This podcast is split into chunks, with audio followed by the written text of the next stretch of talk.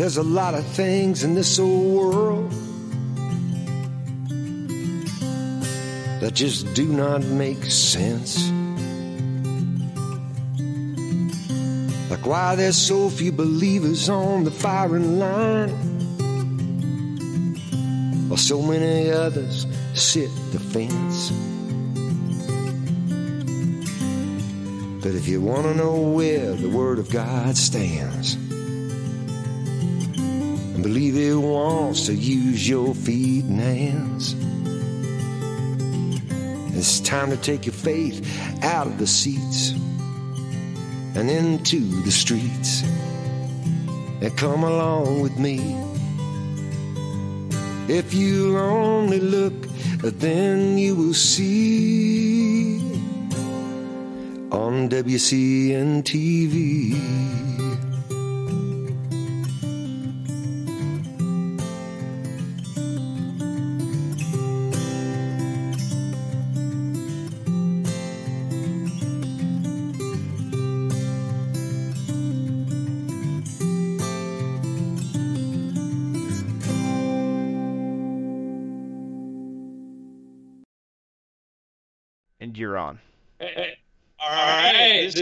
Wisconsin Because I have to explain Television my live, and welcome. We're glad you joined us. You might be joining us on YouTube or what- some other platform, Facebook. I'm not even sure all the platforms that we go out live on. This this technology, folks, is uh, amazing. In the run up to the show today, we're uh, working on learning a new platform. We don't usually use Skype, but we're using it this time so that we can interview the uh, great Alan Keyes. And I'm not, we did not have a chance to do an audio check or anything, so I'm going to see if we've got uh, their team on board here on the show. Uh, Anybody there? Give me a Hello, Give me a this is Alan Keyes. Can you hear me?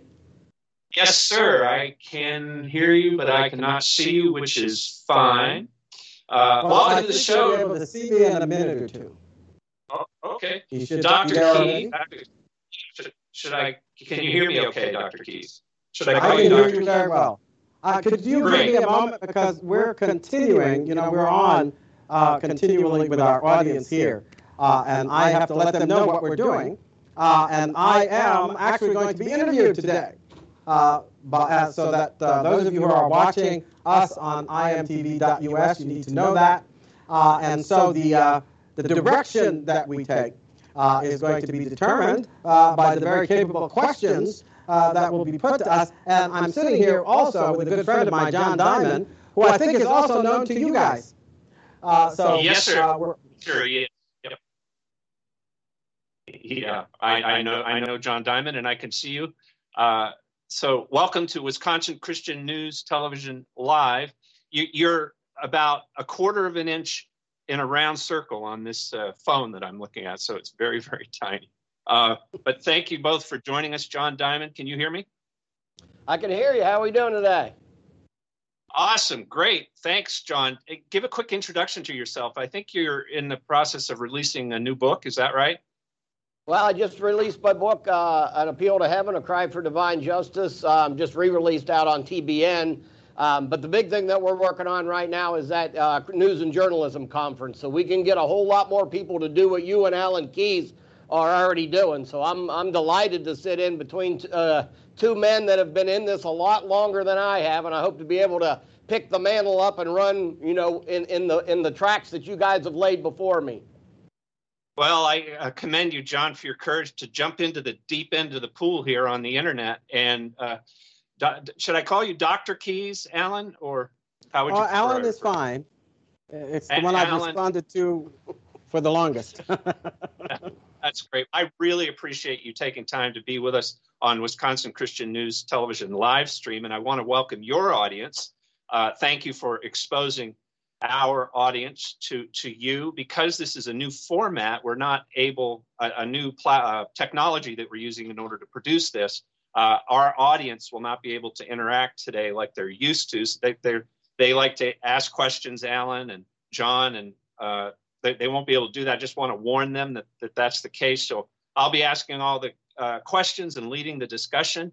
Let me start, uh, Alan, by saying how uh, moved I was by your observations, by the observations you shared in uh, New Orleans during the Tony Spell event. I really want to explore your ideas, the, the ideas you expressed there uh, during the next hour. To set that up, let's you and I just have a short conversation. I think John, you were there as well. Let's just talk talk a minute uh, conversationally about why we we all were in New Orleans.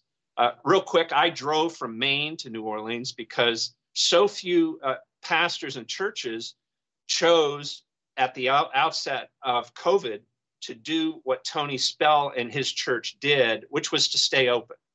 And mm. they just they didn't buy the science. They questioned the science, and they chose and they they went uh, in favor of maintaining their religious practices because they didn't trust the science and because they weren't going to take the word of the politicians. And I just thought that was a stunning, courageous thing for them to do. And the pastor, of course, was arrested 33 times. They put him in jail. He was at war with the mayor for over a year.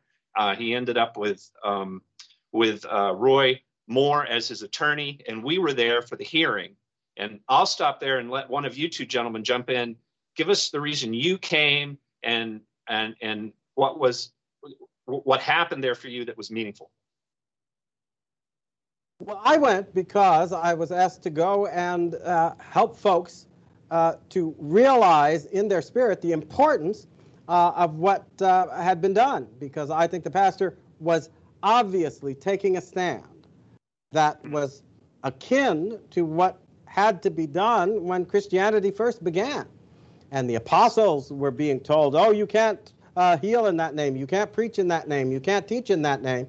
And they answered simply, Who are we to obey, God or you?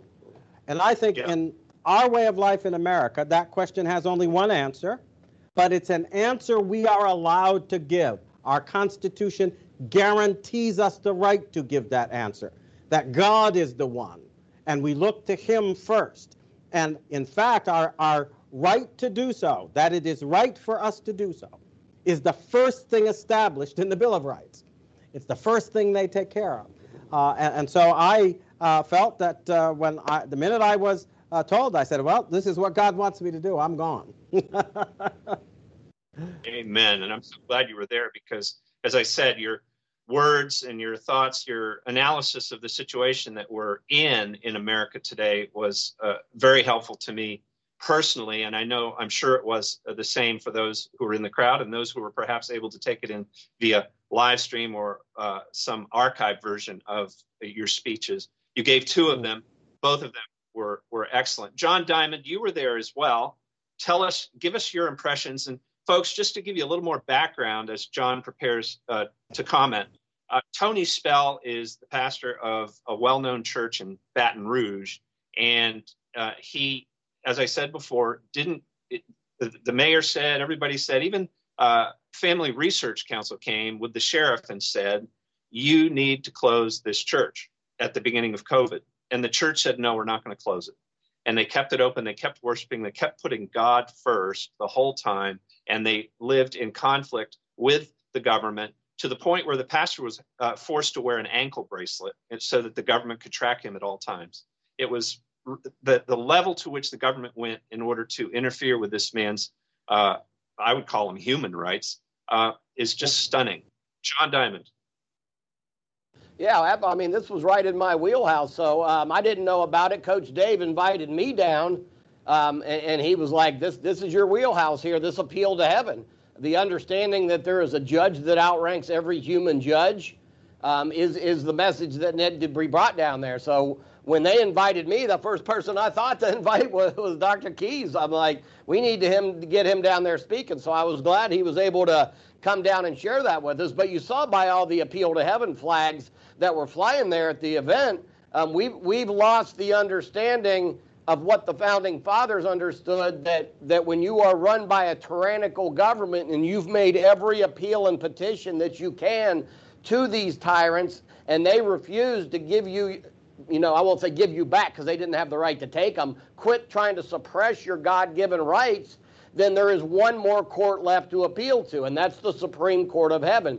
So many times we want to think about the, the throne room as, as a temple, but the throne room is, is just as much a seat of government Isaiah 33, 22. Christ is king, lawgiver, and judge. That's the entire that's the entire government, executive, judicial, and legislative. And we have lost sight of the idea that God is the supreme governor of the universe. You look at how many times the founding fathers didn't call God the Savior or anything else. They called him the supreme governor of the universe. So we have to get back to the understanding that when your government rebels against God, when they become the tyrants, then we need to appeal to heaven. And that's what we did. We came down there, we flew those flags. I, I spoke on that. We led a prayer on that. And what happened? That the, the higher courts were over, overturned, in my, in my opinion, by the Supreme Court of Heaven, and they exonerated him for everything. Mm-hmm. Yeah, that. I was impressed with that outcome. I I wasn't expecting it, to tell you the truth, uh, and I think that it was this way and that, uh, and even uh, Judge Moore said that he was quite prepared to go to the Supreme Court uh, and and make that argument, and I was interested in that statement because I thought to myself, well, the way they behaved in terms of the election and all this leaves open the question of whether the Supreme Court is right now on a wavelength that takes the Constitution seriously, and we'll see. But as it turned out, the court that uh, was in session uh, was on that wavelength. The, the, that was what that was the district court, right, at the federal level, just below the Supreme Court. That was that and, was the district court. And they and, and they uh, sent they sent it back to the lower the net the lower court. So it did so it, uh, it's up to the uh, uh, governor now to appeal it, I would assume, to the Supreme Court. Yeah, if it's going right? to be appealed, it has to be the losers who appeal it to the court. Uh, and, and uh, that would be the governor and the officials who uh, were putting this burden against constitutional right on the pastor. Yeah, Alan, can you summarize? Um, Tony Spell called, used the word pure. This was a pure case uh, that was being brought, as opposed to uh, an, uh, you know, I don't know what he meant by pure. Maybe you do, maybe you don't. But anyway, I'm sure you can summarize the uniqueness uh, of that argument, uh, of that case. And one of the points that Tony made was, Tony Spell, was that the uh, cases that we're used to hearing post COVID relating to churches have been made on equal, what's the word, mm-hmm. equal uh, uh, maybe can you ex- explain the difference? Do you know well, what I'm talking about? Yeah, I, I, I think that what folks have done in a lot of cases is accept the notion that the government is exercising a, a, a, proper authority and then questioning the judgments that were made about how they applied that authority, right? Mm-hmm. Because uh, we are all supposed to uh, uh, be accorded equal protection of the law.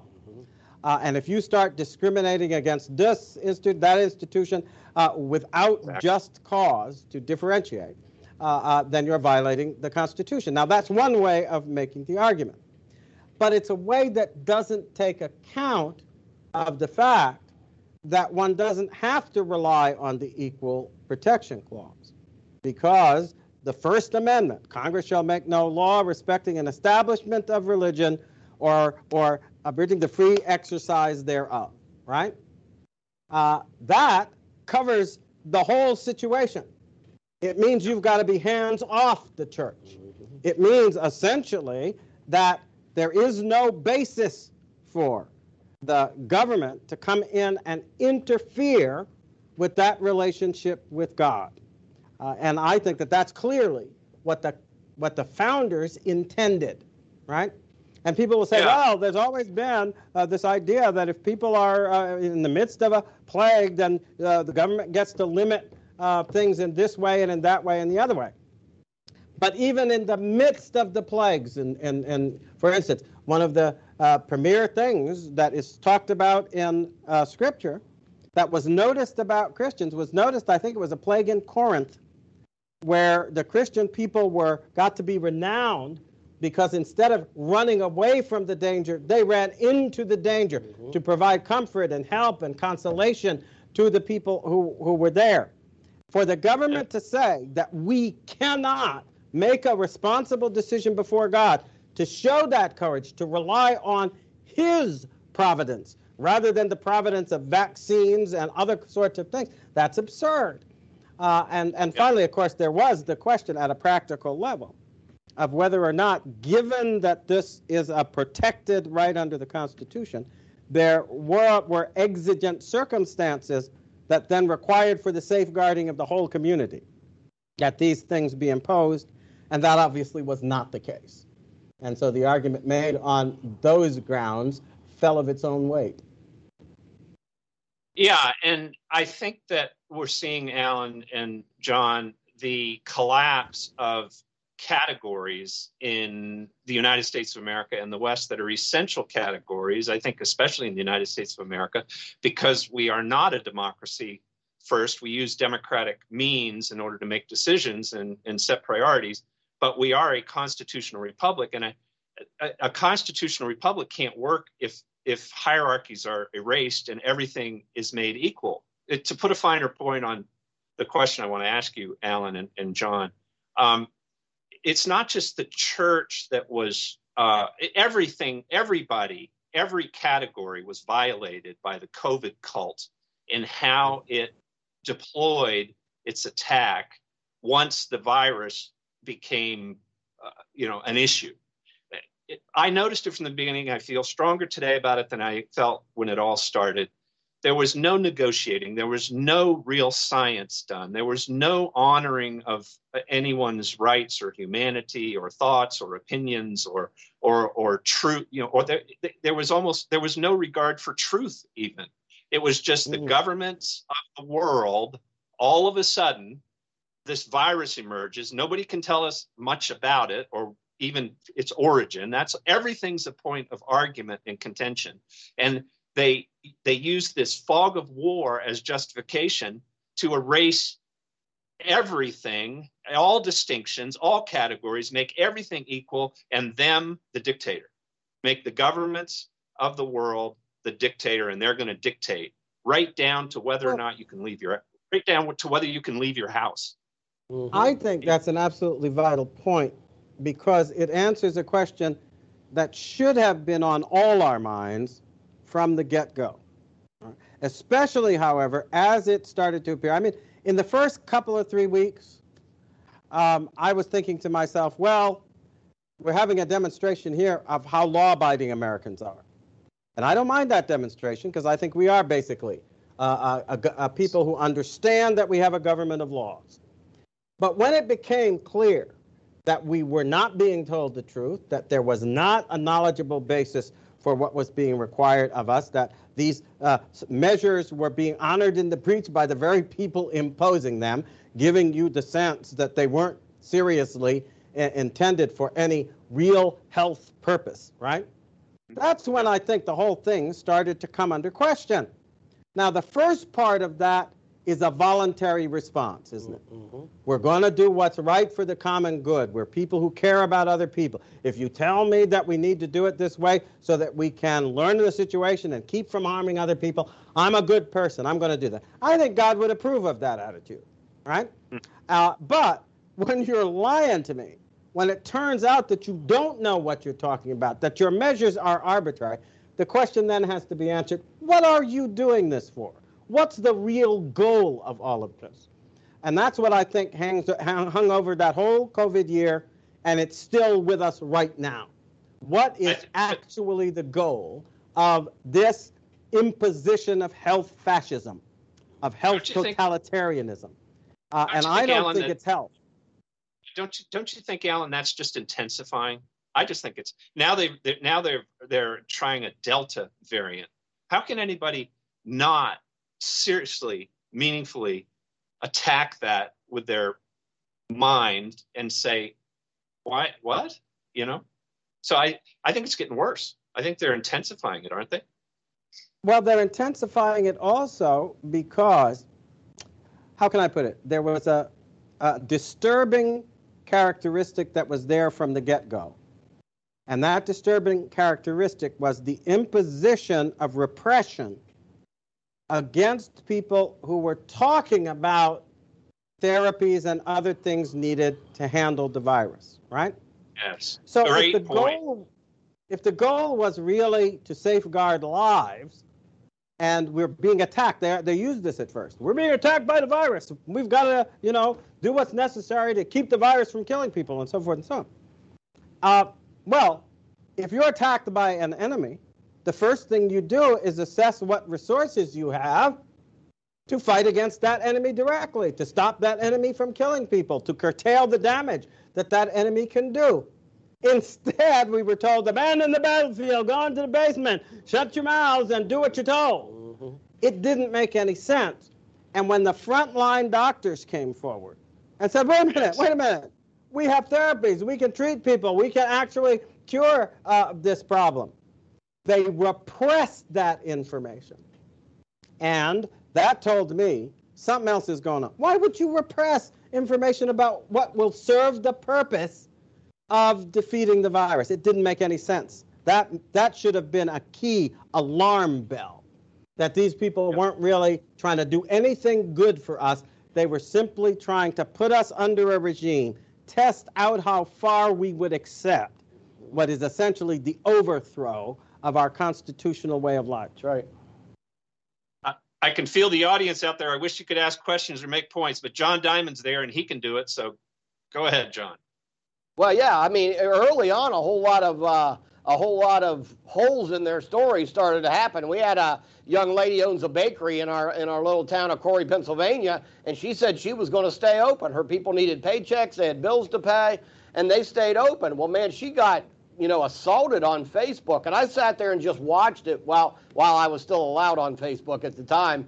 But I was sit there and watched everybody attacking her. And then I finally just said, I said, why don't you just all shut up and go to Walmart? Apparently the virus doesn't know to go to their bakery and not another person said a word. so, I mean, it, you've got a virus that's smart enough you know, in Pennsylvania, we had wrestlers who were allowed to wrestle for for nine minutes, but they couldn't shake hands after the match because of a virus. We we have a bake a virus that knows to go to a small bakery but not to a Walmart bakery. We have the NBA basketball players and NFL football players that can sweat on each other, breathe on each other, tackle each other for an entire game, but then have to go sit on the bench and wear a mask. None of this made any sense. There were so many holes in this nonsense that I mean, you had to be less than mm. ignorant to not at least go, wait, something is not right here. So, uh, Alan and, and John, I we I think our audience and you, we all know that the main culprit that is sustaining this uh, this attack on our humanity is the media, and uh, we're we're blessed now. You you've got IMTV, and we're working a platform. Many people are starting up independent platforms, Alan and John, what's your prediction for the next uh, 12 months, 12 to 24 months, with respect to the media, that not just the mainstream media? We we all know all about CNN's tanking numbers, blah blah blah, and we know that they're the reason that so many people are getting vaccines and not questioning uh, what's really going on. But at the same time, there is uh, this internet phenomenon that, that's rising, and there it's obviously effective because otherwise YouTube wouldn't be canceling uh, independent voices, responsible voices, by the way, people with opinions that j- just simply run counter to what CNN is promoting, and they're they're literally they're erasing videos. Coach Dave Alive had uh, built up an audience from the beginning of YouTube, from before YouTube was purchased by Google. So that goes way back. He'd been on there with a channel, and they just uh, two days ago erased thousands of videos without explanation. They just said, you're, you're done. They, they gave them the strikes. You can't do anything about the strikes. And then they just erased everything. That 10 years well, of work. See, I have to confess that I think part of that problem has to do with the dereliction of our representatives in the legislatures throughout the country and in the Congress.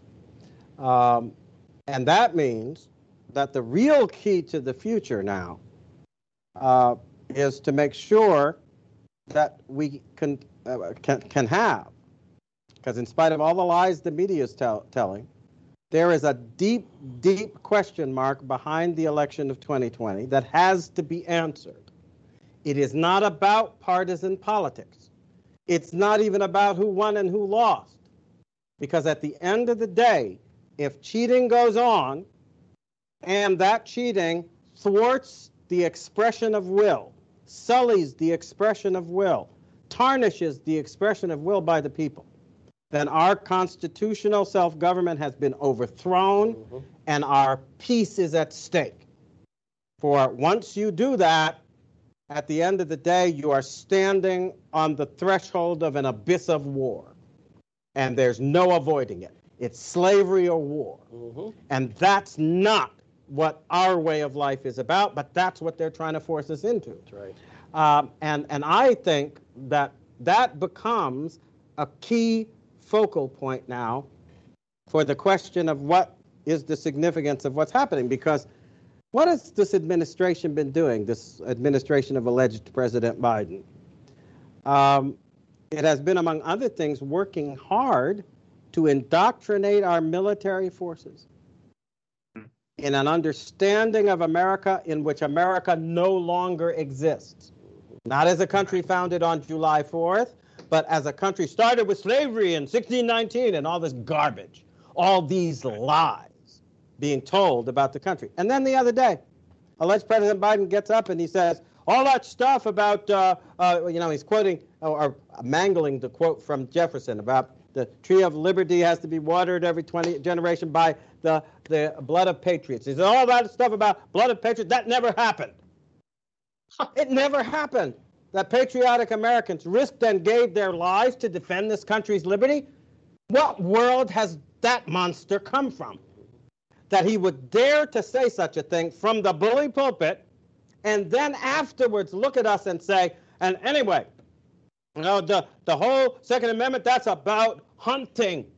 And anybody who entertains that you have to resist uh, the, the uh, power of government, remember, we had F 15s and nuclear weapons. That's a threat against the body politic coming from the President of the United States. Mm-hmm. I don't think we have to look much further to know. This is, this is not about health, it's not about a virus. It's about a totalitarian takeover of our government. Absolutely. And about people looking us in the eye and saying, as Eric Holder told you, you're a nation of cowards. And we know that you'll be able to do nothing about it when we strip your country of its God endowed rights. Because anyway, we've spent all these decades suborning you into turning your back on God, and you'll have no spirit left from Him to fight the battle. That's what they're counting on. That's right. We're talking with the great Alan Keyes and John Diamond. It's the bottom of the hour. We've got a full hour with them. If they're in, if you're in the audience and you're used to participating, asking questions, making points, I apologize. We can't do that this week. But when we ca- come back from our two minute and 15 second break, uh, we will uh, continue talking about whether we think America is going to go under slavery or declare war on. It sounds like the president of the United States who has declared war on us. Stay tuned, folks. And if you're tuning in on uh, IMTV, Alan's platform, then I'm, I think probably we're just going to keep on going. So go ahead with right. the break yeah. on Wisconsin Christian News side, and, and we'll keep going on uh, Alan's side. Pornography is a destructive force. It destroys individuals, families, and fuels the out of control demand for sex trafficking. 45 percent of Christian families say porn is a problem in their home, but why aren't churches and public schools talking about this? Fear. People who view porn think they're the only one. It's a lie. Statistically, more people view porn than who do not and struggle in silence. www.linfrederick.com. You can find the book I wrote about my own battle with porn and the presentations that I do for churches and public schools. linfrederick.com. At the McClario firm, it all starts with family. We are here to serve you and your family, online or in person. Call today for a free consultation. The McClario Firm, your law firm for life. Are you a parent, mentor, or youth leader searching for meaningful books to engage your middle and high schoolers? Look no further. The books in the Off the Itinerary series by author M. Liz Boyle are receiving outstanding reviews for their compelling plots and strong Christian themes. Avalanche, Chased, and soon to be released Ablaze are available on Amazon and at most bookstores. Check out mlizboyle.com for discussion guides to accompany each book. This is Leighton Howerton, and I've learned a lot from my monthly subscription to the Wisconsin Christian News. It's a national newspaper that's dedicated to encouraging you in your Christian walk, and it's chock plumb full of biblically sound articles and commentaries from some of the best Christian writers and authors in the country that, in my opinion, are more than up to the task of taking on the toughest issues in the midst of all the uncertainties we're facing living in times like these. Wisconsin Christian News is a nationally and internationally distributed newspaper and is a vitally important resource that you don't want to miss out on reading, either in print or through an online subscription. And to get your copy, all you have to do is visit www.wisconsinchristiannews.com. That's www.wisconsinchristiannews.com. And tell my old friend, publisher, and editor Rob Pue, sign me up today. Welcome our welcome Wisconsin Christian News. Wisconsin Christian News viewers and listeners, welcome back from the break. And uh, you're catching Alan Keyes in the in, in the middle of uh, an explanation of his comment regarding war or slavery. Alan, go ahead and continue. Well, I think that that they they may be trying to impose this bad choice upon us, but we still have a constitution. We still have opportunities to go to the polls and change the situation uh, of who is in fact controlling uh, uh, the levers of government at all levels. Starts in tw- uh, uh, uh, 22 and will be repeated again in 24. That basically means that we're kind of at a point where whatever they want, and I think they want war, by the way. I think they're trying to push this country into war like nobody's business. I think critical race theory is all about exacerbating racial tensions in order to produce a war. That's a standard part of communist overthrow strategy. Get your enemies fighting with one another, induce them to commit suicide against one another. We must not give in to that desire. It's what they want us to be, right? So we must fight by all the means available to us. Parents are doing it against school boards now, and others are doing it as individuals to keep our churches open and vindicate our constitutional rights. Win, lose, or draw, we must fight the battles our Constitution lets us fight and requires that we fight in order to preserve our liberty. So if they want war, we need to fight that war by constitutional means until they show their true colors, which they already have because a party that worships the killing of innocent children in the womb is a party of killers. And they worship also the Marxist, Leninist, Maoist, Stalinist, uh, uh, Soviet communist types, and they were killers. These people are mass murderers who worship mass murderers. I don't care what they say. Right. right? But we are not. And until we get to that point we have to use our Constitution in order to preserve our constitutional way of life. Final point that means that the number one issue facing the American people right now is the integrity of our elections. Because I think that these folks have lost the country already. I think that most Americans, looking at the spectacle yep. of their tyranny, have been turned against them. Some people I've been he- hearing and talking to they Democrats voted for Biden saying, What on earth is he doing? They're turning against him because they were not voting for the overthrow of the constitutional republic, the overthrow of the government of, by, and for the people. Uh, but if we take the bait and rush into some kind of violent action, that's going to be a mistake. I think we need to fight our fight under the rubric that our founding allows and that our God superintends. And every time we've been mindful of his superintendence, every time we've been on our knees in prayer to him for the right answer, guess what? It has come when others said it would not. Many thought that our, we were going to be finished once the issue of slavery broke us up. It turned out not to be the case. Even after a bitter war, the Union survived. It turned out not to be the case that we could not deal with the issue of segregation, deal with the issue of the exploitation of children in the workplace, deal with the issue of votes for women as part of the human race. All these issues dealt with when they said we could not deal with them. And I think that the important issue of whether we have real elections, not fraudulent elections manipulated by machines and mail in ballots so we don't get the right count, uh, I think we can do that too. And we must, for the next several years, dedicate ourselves to that purpose so that every election is an election that at the end of the day is about removing the people who want us to act as if nothing happened and electing the people who will scrutinize and change so that when we go to the polls, our votes will truly be counted as they were cast. Right. John Diamond, what do you think?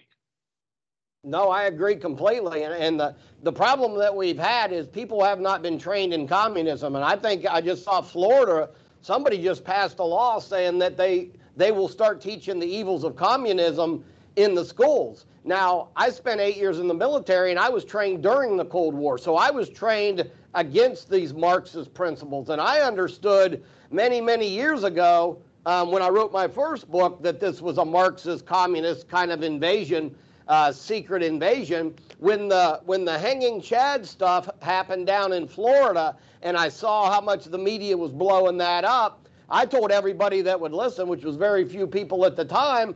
I said, Stalin said, I don't care who votes. He said, I care who counts the votes. Mm. And I said, this is just a fabricated facade. This is a made up, generated thing by the deep state, the communist deep state, to get away from paper ballots that can be easily counted and verified and go to electronic voting machines where they can just finagle the software any way they wanted. And I was called a conspiracy theorist. Nobody wanted to listen. And I'm like, it's a communist tactic. They've used it in other countries for decades. And nobody wanted to listen to it. And then when the when the quote unquote pandemic came down, and, and, about a couple weeks later, I prayed and I told this to my church, and I can pull you up 50 witnesses up here. I said, Here's what the Lord showed me. This has nothing to do with a virus. This has to do with them overturning the election in four states. And I showed them the map of 2016 and then the one that Obama won. And I said, Trump swung Pennsylvania, uh, Michigan, Ohio, and Wisconsin. I said they're not even worried about locking down Nebraska and Iowa or any of these other states because they don't care about their electoral votes. I said all they're doing is locking down these four states so they can go to mail in ballots so they can swing those four states. I told that to my church back in April. And again, it was a conspiracy theory. Everybody poo pooed it. And then, boom, here come the elections. They saw Pennsylvania and all these states, Michigan, um, flipping in the middle of the night. And I came back that next Sunday and I said, When are you going to quit thinking this is a conspiracy mm. theory? Mm. All right? Because when you pray and ask God what's happening, He'll tell you what's happening. He'll give you discernment to see with eyes that can't see. Mm. But no, we just wanted to react to the media. We just wanted to react to what everybody was telling us. Mm. And Christians are so good hearted and good natured, they can't possibly envision people being this evil. All right, I was 27 years old before I got saved. Trust me, I know how evil can, people can be because I was one of them. And, and it's very hard for me to speak to Christians, you know, that there is the children of God and there are the children of the devil. There are people that actually want you dead. Mm-hmm. They can't fathom that.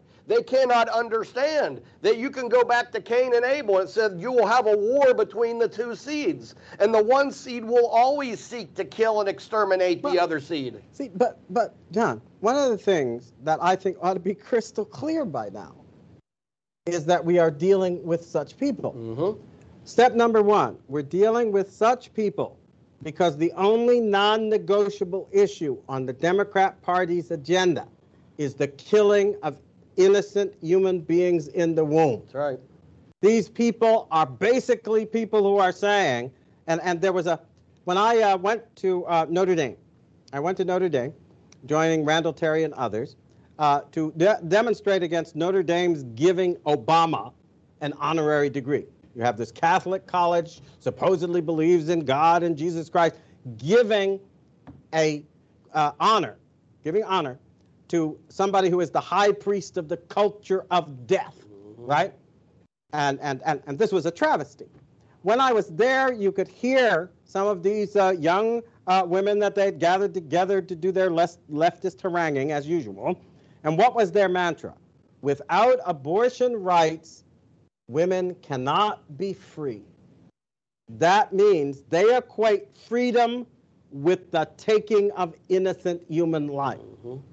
You need to stop saying, I don't see the evil, I don't see the evil. That evil is right in front of us. They're deeply committed to that mindset, mm-hmm. which rejects God's command for the preservation of humanity. Not murder your babies, but be fruitful and multiply. That was God's word. And I don't get how people of Christian background, Christian faith, Christian pastors, and others can excuse, somehow, in some way, connive at uh, this characteristic which reveals the murderous intent, the murderous heart, the God rejecting heart of the Democrat Party now. Right. Uh, and, and I think we need to wake up to it and acknowledge that it's so. Uh, and I think, of course, the other side of it that was quite clear and came through in, in the COVID uh, uh, exercise is that once you have accepted the fact that they weren't trying to save lives, you must confront the fact, as I think we now must confront it with what's going on in our military and so forth, that they're trying to get rid of people. Mm-hmm. Now, I mean that in two senses. Mm-hmm. they're establishing a regime of indoctrination that says if you don't toe our party line, which is directly and diametrically opposed to the constitutional premises of God endowed right, yes, then you don't belong in this military. And we're going to kick you out. And that basically means, since it's a godly premise, right, that everybody who reveres the premises of God's authority, they want to get them out of the military. Why do you think they want to do that? I think they want to do that so that they will have a military that will be like the Chinese army in Tiananmen Square. Exactly. Uh, that, that will be like the Soviet army uh, rolling into Poland and other places, Czechoslovakia, that will kill innocent beings doing nothing more or less than what the Constitution allows because they're told to do it. Right. And for no other reason. See, uh, if you have Americans in that uniform who understand what it means to be Americans, you could not give such an order and expect it to be obeyed. But they're trying to prepare right now to create a tool in our military that will respond to that heinous attack and make it against the American people. Uh, and and uh, that's why I think we need to be careful. It is not for us to decide when the sword is unsheathed. They will unsheath it. Right. And God will tell us what to do in that moment, and He'll mm-hmm. take care of the rest. Mm-hmm. Uh, gentlemen, it's stunning to me that uh, this campaign of uh, indoctrination has arrived at the point where it appears to be so easy for the communists, the socialists, to inject race, the whole racial issue, into the debate in such a way that many viewers of this program would just would maybe continue to watch it simply because we're not all white. In other words, they've this this uh, this idea they're spinning up that whites are evil and can't even possibly redeem themselves or even think properly simply because of their skin color seems to be gaining traction right now. Can you gentlemen speak to that issue? I just find it very hard to believe. Whatever the sort of media, that ideological, committed, leftist, uh, anti American, Democrat media may say, I find it hard to believe that Americans are buying this because it violates a very simple logic. Now, let me see here. In the days of segregation and discrimination, the number one thing that we were told, and, and, the number one appeal that was made, was summarized in Martin Luther King's famous speech uh, um, on the mall when he said that he longed for the day when people would be judged not by the color of their skin, but by the content of their character. That's right. Right? And suddenly, after, by the way, astonishing success in the civil rights movement, in terms of removing the legal pretenses for mm-hmm. segregation and the legal idea that you could somehow violate the very clear words of the Constitution and withdraw the equal protection of the laws from black folks just because their skin is black. Well, I'm sorry, folks. If you can't withdraw that protection from people because their skin is black, then you can't withdraw it from others because their skin is white. Mm-hmm. You can't do it. And you can't say, you're, I'm going to punish you because your great grandfather owned slaves. You can't say that either. See? Uh, because according to our law, we are to stand and be tried for our own actions and no other actions. Not for some heritage, not for some skin color. They are betraying us. They are betraying our country. They are betraying the solid premise of justice for all. We had to fight for it. It didn't happen overnight, but that fight was waged, and contrary to their lies, it was not just waged by, by aggrieved black people burning down cities and stuff, the way their strategy suggests. No, it was waged by people with white skin, a lot of them, who didn't necessarily understand all the big arguments, who only understood that according to our American belief, it's unjust to enslave another human being. Right. And once you see that humanity, you must also see the wrong of slavery. They waded through their own blood on battlefields we can scarce imagine for their horror. Mm-hmm. And they didn't do it because they loved black people. They did it because they loved God and His truth. And that will be our salvation now, or we will not be saved. That's right. John, I, I, I, you know, I'm going to ask you for your opinion, even though you've got white skin, right? I mean, you're like me. Whatever we say now, I've been, I, I, I, I've been listening to some lectures by the people who are promoting this whole critical race theory thing, and if you believe them, John, your answer, the, it doesn't, it almost doesn't matter what you say next or I say next. Simply, it's because our skin is white, we are ignorant of truths that uh, are essential to the well-being of all people on the planet. And the only thing we can do is pay reparation and, and apologize and grovel.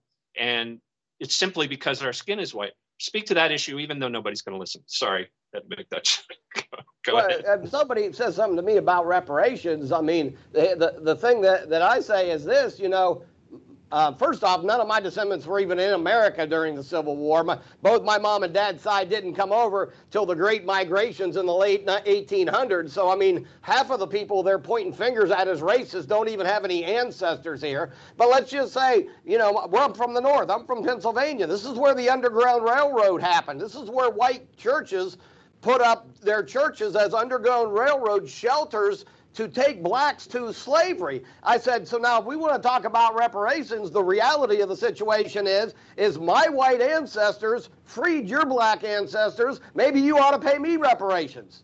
Right? It's all nonsense. It, everything the left uses is an absolute lie. Uh, if, if somebody wants to talk about you're born a racist because you're white, you're born a racist, I'll stop them and I'll say this. I said, let me ask you a question and we'll circle back to that what's your position on transgenderism and homosexuality? Do you think everybody should just be allowed to be the way they are? Well, yeah, they were born that way, so they can't change, so we just have to accept that. Well, according to your critical race theory, I was born a racist, so why are you trying to change my opinion and make me not a racist? Can't you just let me be? All of this is nonsense because it contradicts the gospel of Christ that says everybody can change and everybody is redeemable. And that is John. the lie that's coming out of the mouth of the left. So you see, but John, also, I, I John, find using... that the whole. Sorry, go ahead. Go ahead. No, no, go ahead. I was gonna, I was gonna make the point that uh, John Diamond is obviously using uh, white logic there, and Alan, I wondered if you could just comment on the fact that what he was actually doing was using logic. It's not white or black; it's just logic. But there's there's a group of young people. I mean, there's a cohort in the academy now, Alan and John, that uh, that is intensely committed to this idea that mm-hmm. uh, we can't whites can't that reason is somehow disconnect that we can't reason because we're white and that logic is is something well, you know what i'm it, saying it's, it's not i mean i have encountered also though the premise which i think they actually follow, which is that reason itself and logic itself, these are patriarchal notions that reflect the domination of whites and males and so forth and so on, and we got to get rid of all of that. Getting it.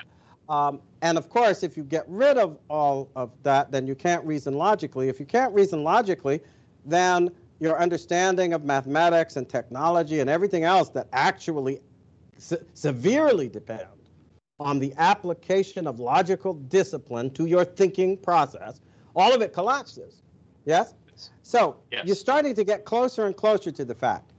This rejection of logic as white, aside from being an insult to the truth, uh, because when you examine the history of mathematics, of language, of other things like this, you will find that the origins of alphabets and various forms of logic and so forth and so on, some of it originated in Asia, some of it originated in uh, Greece, some of it originated in Africa, and so forth and so on. The likelihood is that contributions were made by people who were white, black, blue, green, as my mother used to say, many different colors and many different backgrounds and many different languages. And the lie that somehow our greater understanding of the use of our mind is dependent on skin color and race when those concepts were alien to the human race for most of its history.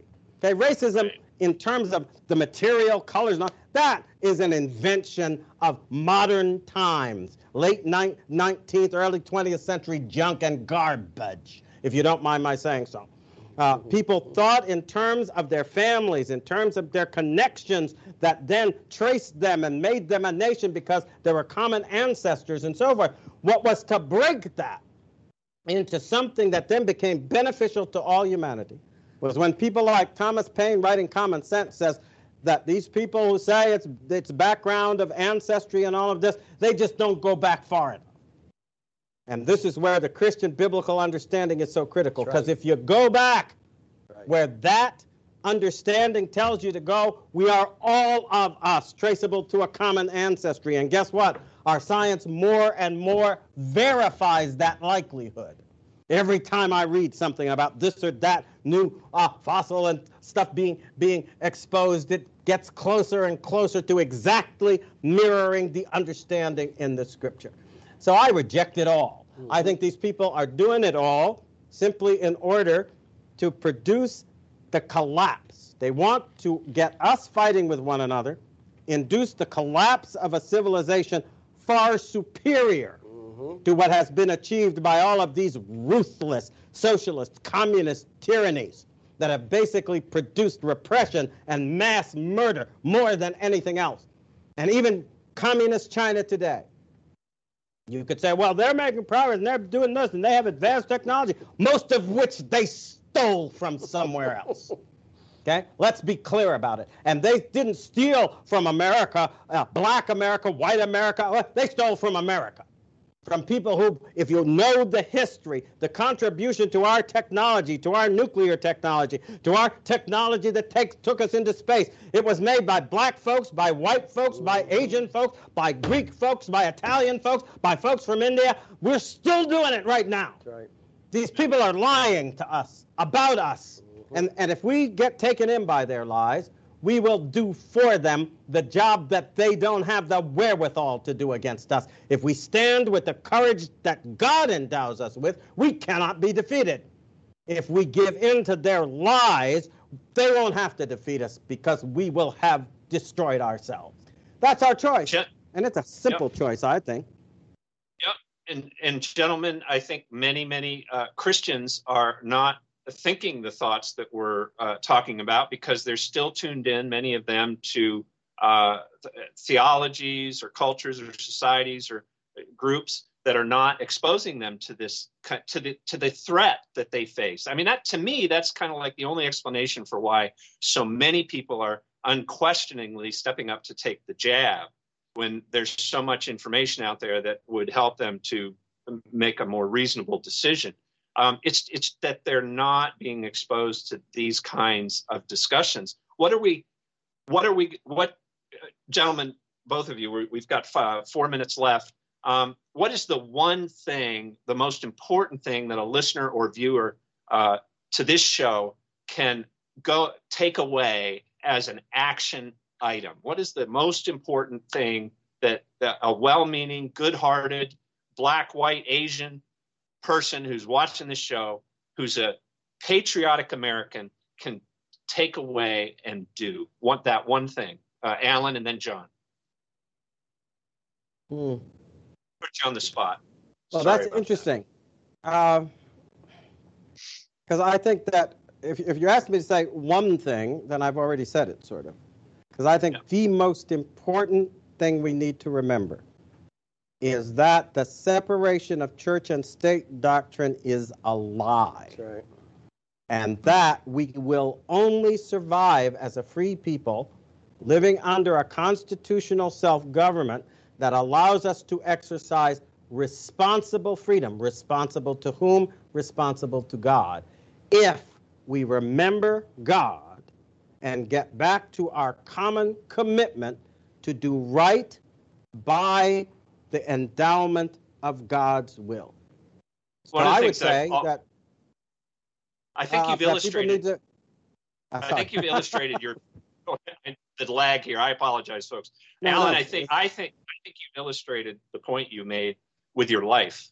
Yeah, as I followed you over the last 20, 30 years, um, you have brought your uh, you have applied your Christian faith to being an ambassador, to, to being a candidate for president, to to uh, making your points politically. You've not you've been very clear in applying uh, your moral thinking to what you're doing politically, and I think that's the point you're making here, is it not?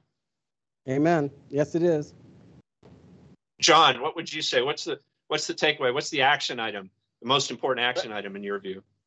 Well, the action item is what we're doing right here and what you're doing there on the other side of that screen. I don't know if, if you know this, but IMTV and Brighteon TV are now forming a platform together to raise up a very powerful alternate media source.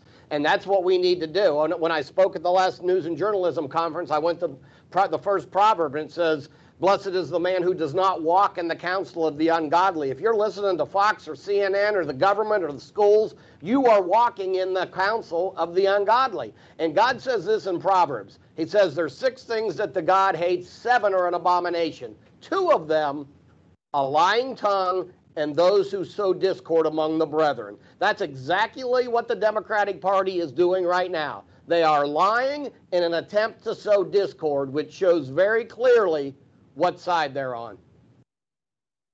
Folks, I would argue that this is perhaps uh, an hour of media that you would want many of your friends to be exposed to. So think about sharing it. It's going to be available all over the internet on IMTV and on WCNTV.net as in its archive version.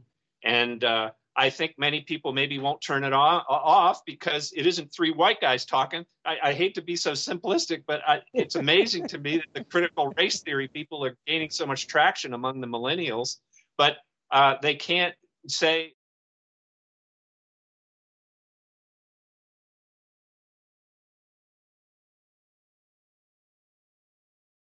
inspirational points because he's so much smarter than John and I. And exactly. Alan, I really, I really, really, I so appreciate you taking the time.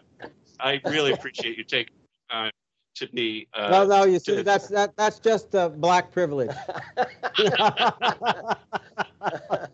All right, folks, we've used up our hour, and uh, what a great uh, hour it's been. And Alan, I wish you all the best with your platform and I'm so glad you're still in the fight. And John, with your book, pray that that's the biggest success you've had thus far in your writing.